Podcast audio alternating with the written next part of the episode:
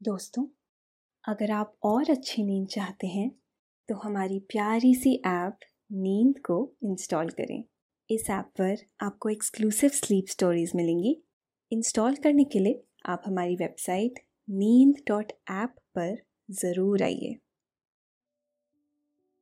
नमस्कार, मैं हूँ परीक्षित। आज सुनिए, महाभारत की एक कथा से प्रेरित। नल दमयंती की प्रेम कथा। पुराने समय में एक राजा नल और राजकुमारी थी दमयंती। दोनों को एक हंस ने एक दूसरे के बारे में बताया। नतीजे में नल और दमयंती एक दूसरे से प्रेम करने लगे। दमयंती ने स्वयंवर में देवताओं को छोड़कर नल को चुना और अपने प्यार को पा लिया। लेकिन कलयुग देवता के शाप ने दोनों को अलग कर दिया। हालात ने राजा नल को एक राजा के यहाँ सारथी बनने को मजबूर कर दिया।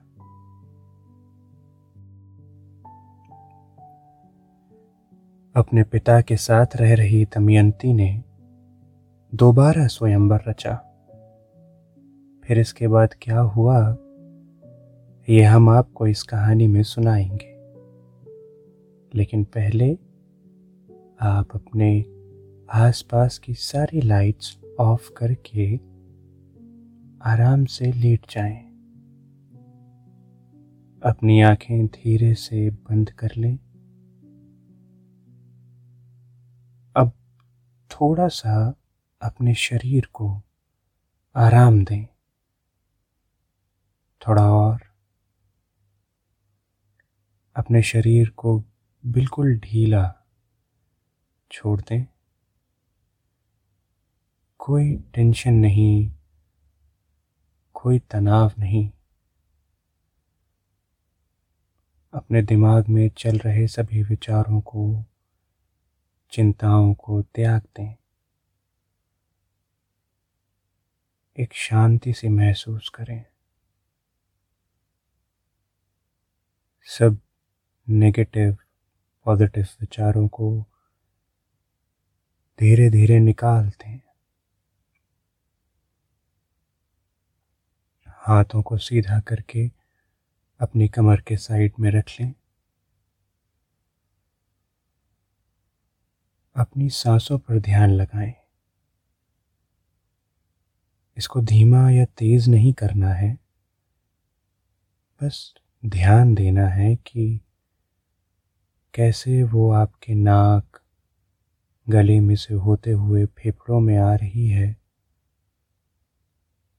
और आपके फेफड़े फूल रहे हैं। और कैसे वो आपके फेफड़ों से वापस गले और नाक के माध्यम से बाहर निकल रही है और आपके फेफड़े थोड़े सिकुड़ रहे हैं।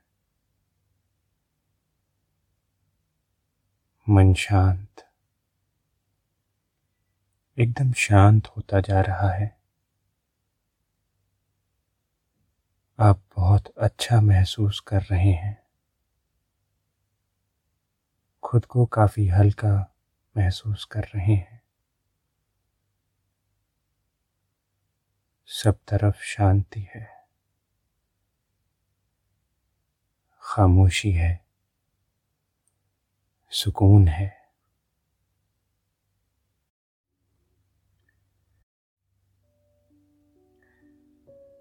बात तब की है जब अपना सब कुछ जुए में हार कर युधिष्ठिर भाइयों के साथ वनवास जा रहे थे।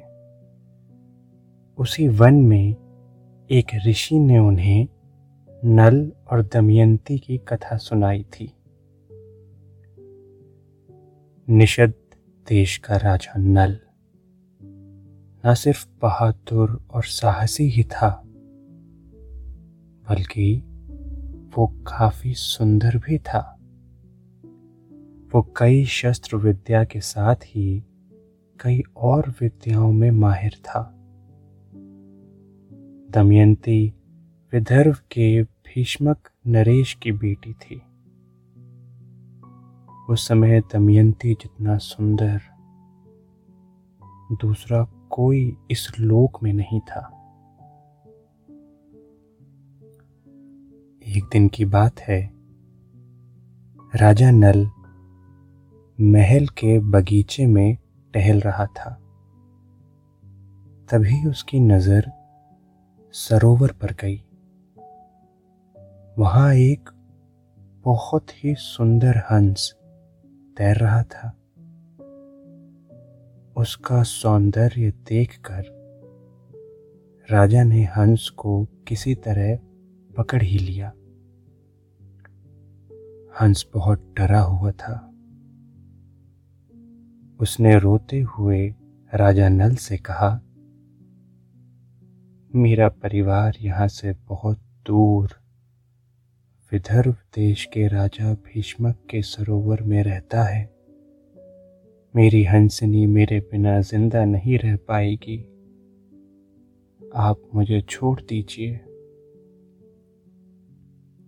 अब मैं कभी यहाँ नहीं आऊँगा।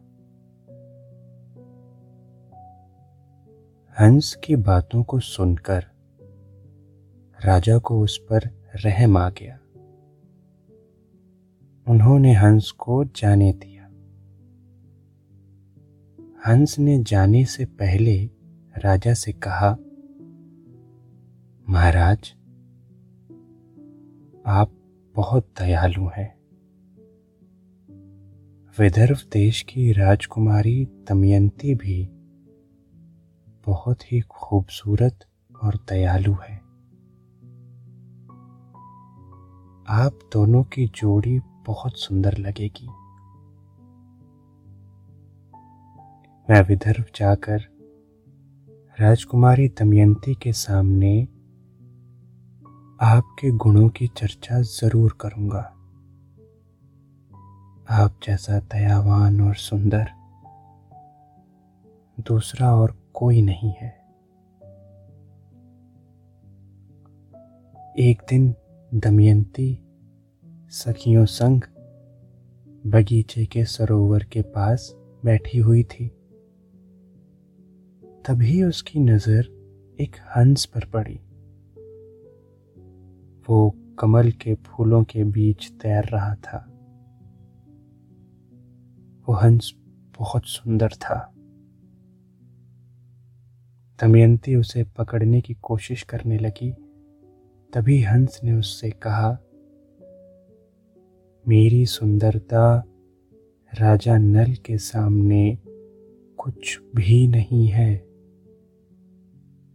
राजा नल न सिर्फ़ खूबसूरत हैं, बल्कि दयावान और कई विद्याओं में निपुण हैं।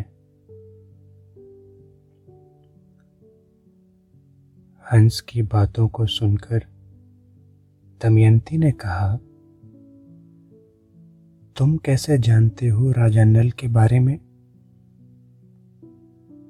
हंस ने जवाब दिया, मैं तमाम देशों में घूमता रहता हूँ।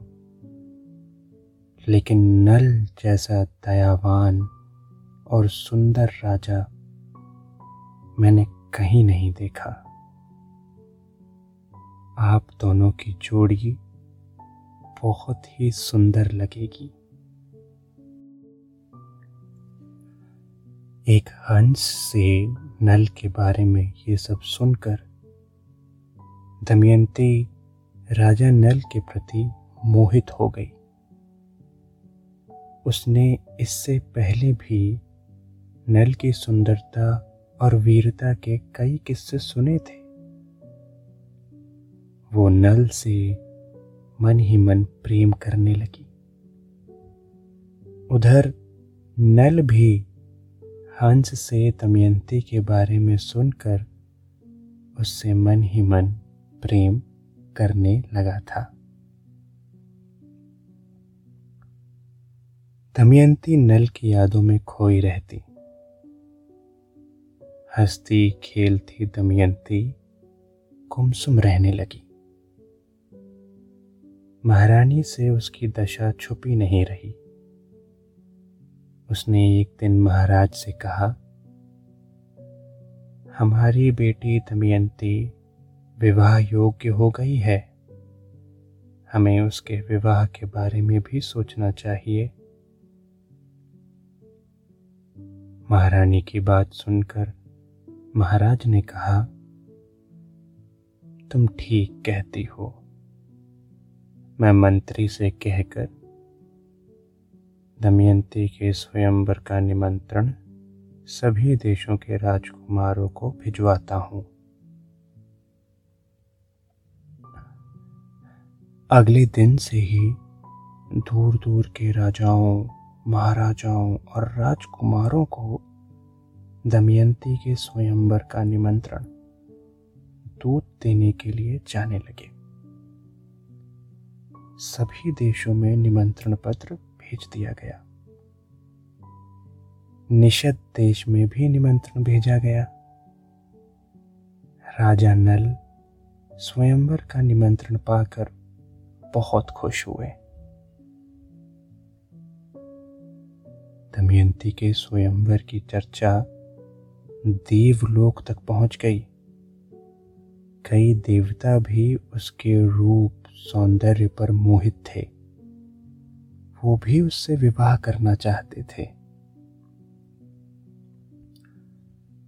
स्वयंवर में जाने के लिए इंद्र देवता, पवन देवता, अग्नि देवता और वरुण देवता भी जा रहे थे। नल भी स्वयंवर के लिए विदर्भ जा रहा था।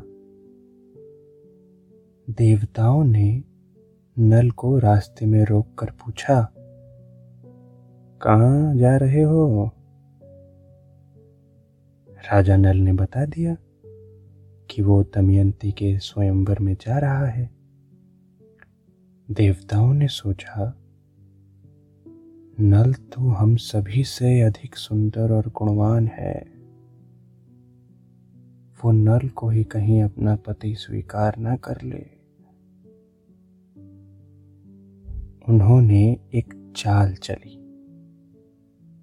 उन्होंने राजा से कहा, नल, तुम जाओ और दमयंती से कहो कि वो हम देवताओं में से ही किसी को चुन ले।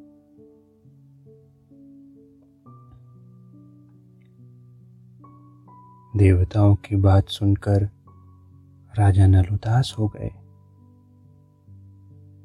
उन्होंने देवताओं से कहा, दमयंती से तो मैं भी विवाह करना चाहता हूँ। मैं उससे प्रेम करता हूँ। इस बात से देवतागण नाराज़ हो गए। उन्होंने कहा अगर तुम नहीं गए तो तुम दोनों का अनिष्ट होगा। राजा नल ने कहा, मैं इतनी जल्दी कैसे जा सकता हूँ? दूसरे, मैं सीधा दमयंती के सामने कैसे पहुँच जाऊँगा? मुझे दरबान कैसे जाने देंगे? देवताओं ने कहा अपनी आँखें बंद करो। जब आँखें खोलोगे तो खुद को दमयंती के महल में पाओगे।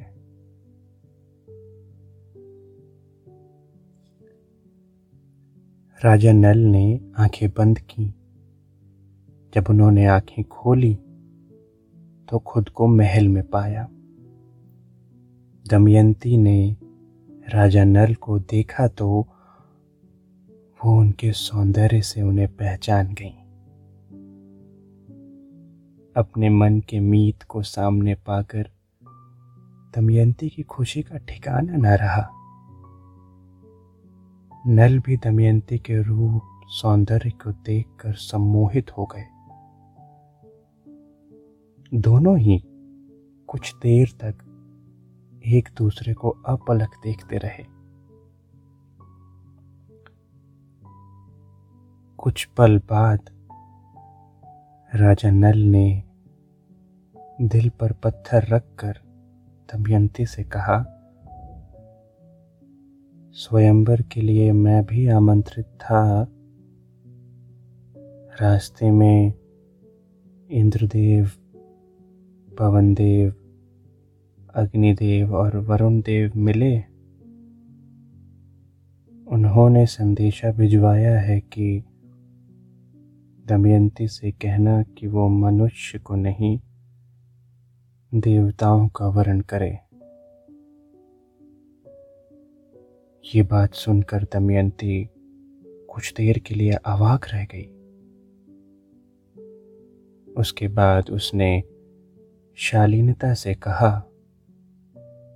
मुझ पर किसी का अधिकार नहीं है। मैं कोई राज्य नहीं हूँ। जिस पर कोई शासन करे। मैंने आपसे प्रेम किया है। मैं आपका ही वरण करूँगी। अन्यथा मैं कदापि विवाह नहीं करूँगी। दमयंती की इस बात से राजा नल बहुत खुश हुए। अशांत मन शांत हो चुका था। वो खुशी खुशी स्वयंवर में शामिल होने के लिए चले गए। महल को बहुत खूबसूरती से सजाया गया था। कई देशों से बड़े बड़े राजा, महाराजा और राजकुमार आए हुए थे।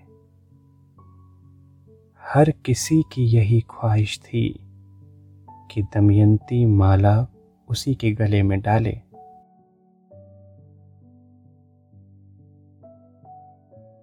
शुभ मुहूर्त पर दमयंती सखियों के साथ हाल में हाजिर हुई। दुल्हन के कपड़ों में उसका सौंदर्य अलौकिक लग रहा था।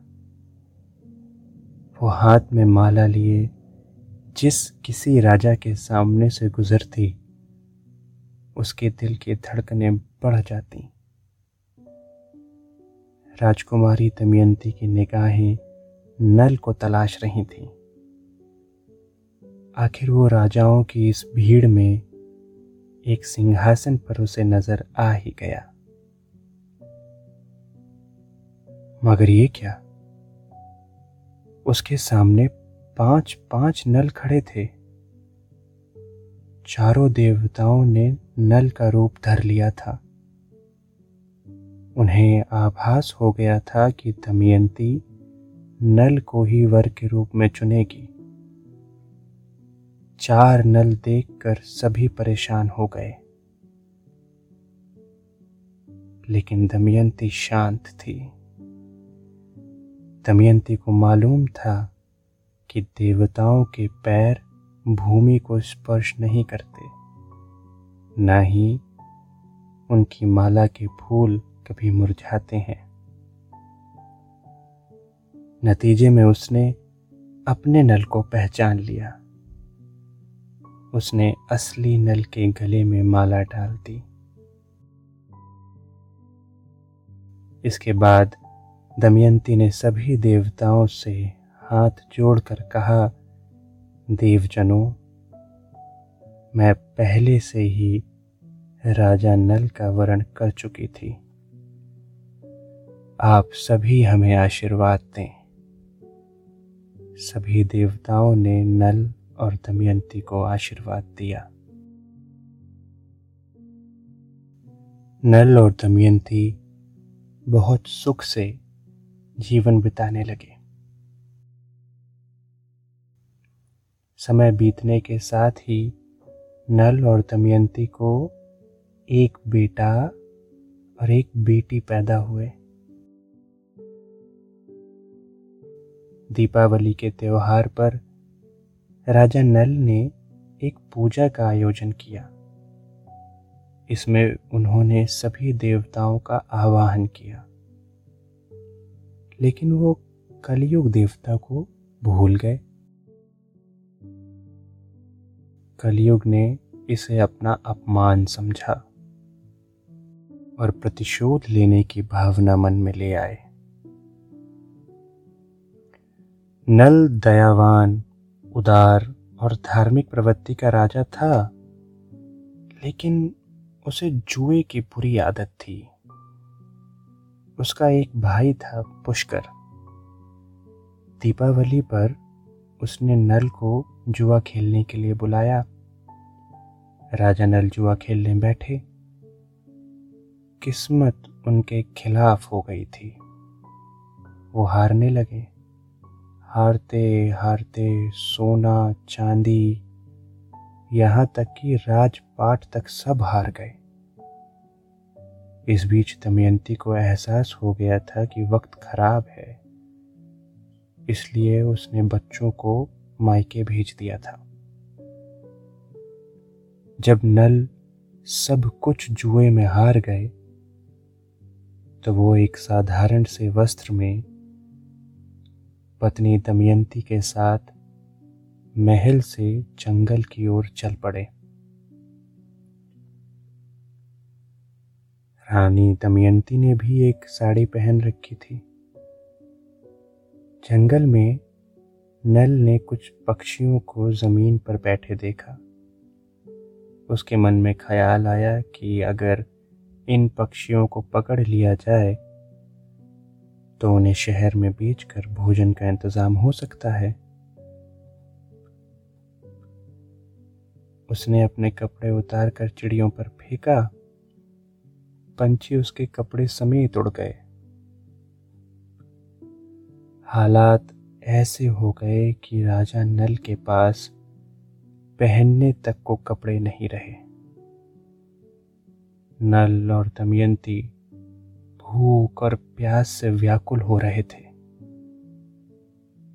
उन्होंने मेहनत करके तालाब से कुछ मछलियाँ पकड़ी।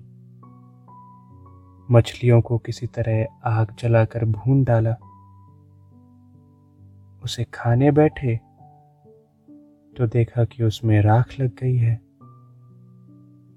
नल ने दमयंती से कहा कि तुम बैठो। मैं इन मछलियों को तालाब से धोकर लाता हूँ। नल मछलियाँ पानी में धोने लगा। जाने कैसे सारी मछलियाँ पानी में बह गईं। नल दुखी मन से लौट आया। नल और दमयंती जंगल में चलते चलते थक कर चूर हो गए। वो एक पेड़ के नीचे बैठ गए। दमयंती को भूख और थकावट के कारण नींद आ गई और नल बैठा सोचने लगा कि मैंने दमयंती को सुख से रखने का वचन दिया था, लेकिन मैं इसमें असफल रहा हूँ। उसके मन में ख्याल आया कि अगर वो दमयंती को छोड़कर चला जाए तो मायके चली जाएगी और सुखी जीवन पा पाएगी। नल ने दमयंती की साड़ी फाड़ी, उसी से अपना शरीर ढका और दमयंती को वहीं सोता छोड़कर चल पड़ा। दमयंती की आँख खुली तो खुद को अकेला पाया। काफ़ी दिनों बाद भटकते भटकते दमयंती किसी तरह पिता के पास पहुँच गई। उधर राजा नल को जंगल में एक जगह आग लगी दिखी। उस आग में एक नाग फंसा हुआ था। नाग आग से बचकर निकल नहीं पा रहा था। नल को नाग पर दया आ गई। उसने उसे बचा लिया। वहाँ से निकालने के बाद नाग ने नल के माथे पर डस लिया। नल ने कहा, लगता है मेरा वक्त आ गया है। मैं इस जंगल में मर जाऊँगा और किसी को देख भी नहीं पाऊँगा। नाग का रूप धरे धर्मराज ने कहा, राजन तुम्हारा बुरा वक्त चल रहा है। तुम्हारे इस सुंदर रूप रंग को देखकर कोई राजवंशी समझकर तुम्हें काम नहीं देगा। अब तुम्हारे इस काले रंग को देखकर कोई भी काम पर रख लेगा। जब तुम्हें इस काले रंग से छुटकारा पाना हो तो मुझे याद कर लेना। इसके बाद नाग चला गया। नल भटकते हुए अयोध्या के राजा ऋतुपर्ण के यहाँ पहुँच गए। राजा नल ने कहा, महाराज, मुझे नौकरी पर रख लीजिए। राजा ऋतुपर्ण ने पूछा, तुम्हारा नाम क्या है और तुम क्या काम जानते हो? नल ने कहा, मेरा नाम बाहुक है। मैं घोड़ों की अच्छी तरह से देखभाल कर सकता हूँ और रथ हाँकने में निपुण हूँ। राजा ऋतुपर्ण ने अपने 500 घोड़ों की देखभाल और रथ हाँकने का काम राजा नल को सौंप दिया। बाहुक को राजा ऋतुपर्ण के यहाँ काम करते करते बहुत समय बीत चुका था। एक दिन अचानक बाहुक को पता चला कि विदर्भ देश की राजकुमारी का फिर से स्वयंवर हो रहा है। इस खबर को सुनते ही बाहुक बेचैन हो गया। उसे विश्वास नहीं हो रहा था। वो सोचने लगा, दमयंती दूसरा विवाह कैसे कर सकती है? तभी एक नौकर ने आकर बाहुक से कहा, चलो तुम्हें महाराज बुला रहे हैं। बाहुक महाराज के सामने पहुँचा तो उन्होंने उसे एक निमंत्रण पत्र दिखाते हुए कहा, बाहुक, ये विदर्भ देश की राजकुमारी का निमंत्रण पत्र है। कल ही स्वयंवर है और ये निमंत्रण पत्र मुझे अभी मिला है। अब तुम ही बताओ, मैं इतनी जल्दी वहाँ कैसे पहुँच सकता हूँ? बाहुक ने महाराजा से कहा, महाराज, आप चिंतित ना हो। अभी तो बहुत समय है। मैं आपको वहाँ समय से पहले ही पहुँचा दूँगा। बाहु के आत्मविश्वास से महाराज की चिंता दूर हो गई। जैसे ही महाराज ऋतुपर्ण रथ पर बैठे, वैसे ही बाहुक ने मन ही मन पवन देव का स्मरण कर रथ को हाँक दिया। थोड़ी ही देर में रथ हवा से बातें करने लगा। महाराज ऋतुपर्ण, रथ के वेग और रथवाहक बाहुक दोनों को देखकर आश्चर्यचकित हो उठे। शाम होने से पहले ही बाहुक ने महाराजा को विदर्भ पहुँचा दिया। रथ आने की आवाज़ से दमयंती ने पहचान लिया कि जो सारथी रथ का संचालन कर रहा है, वो उसका पति ही है।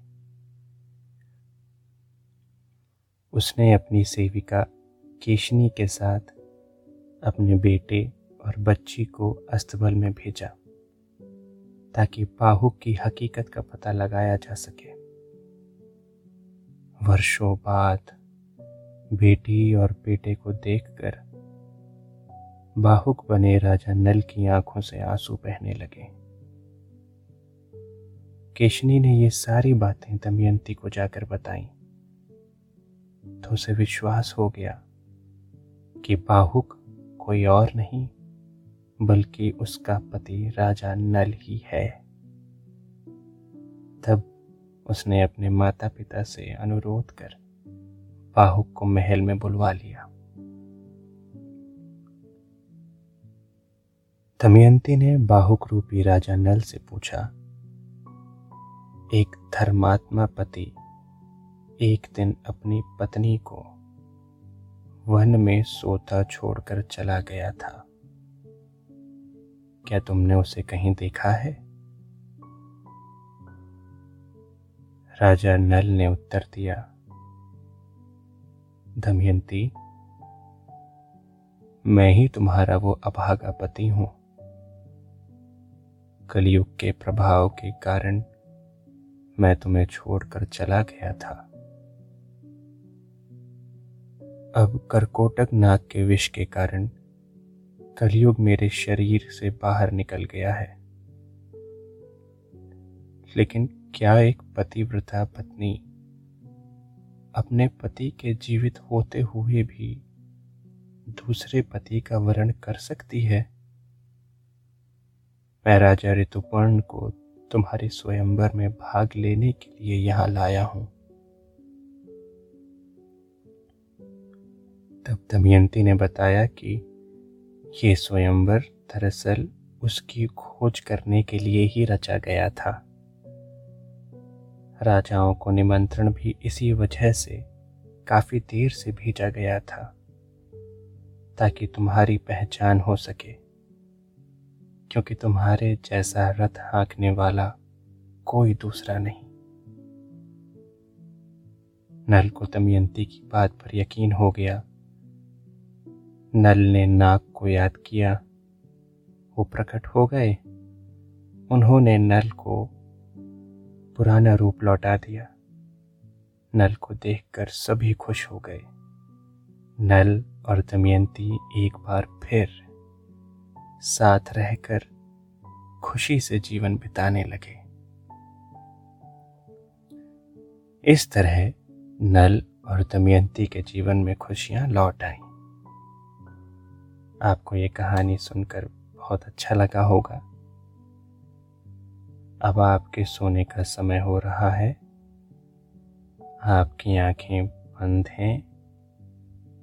निद्रा देवी आपकी पलकों पर आ बैठी हैं। वो आपकी पलकों को हल्के हल्के सहला रही हैं। आप धीरे धीरे नींद की वादियों में उतरते जा रहे हैं।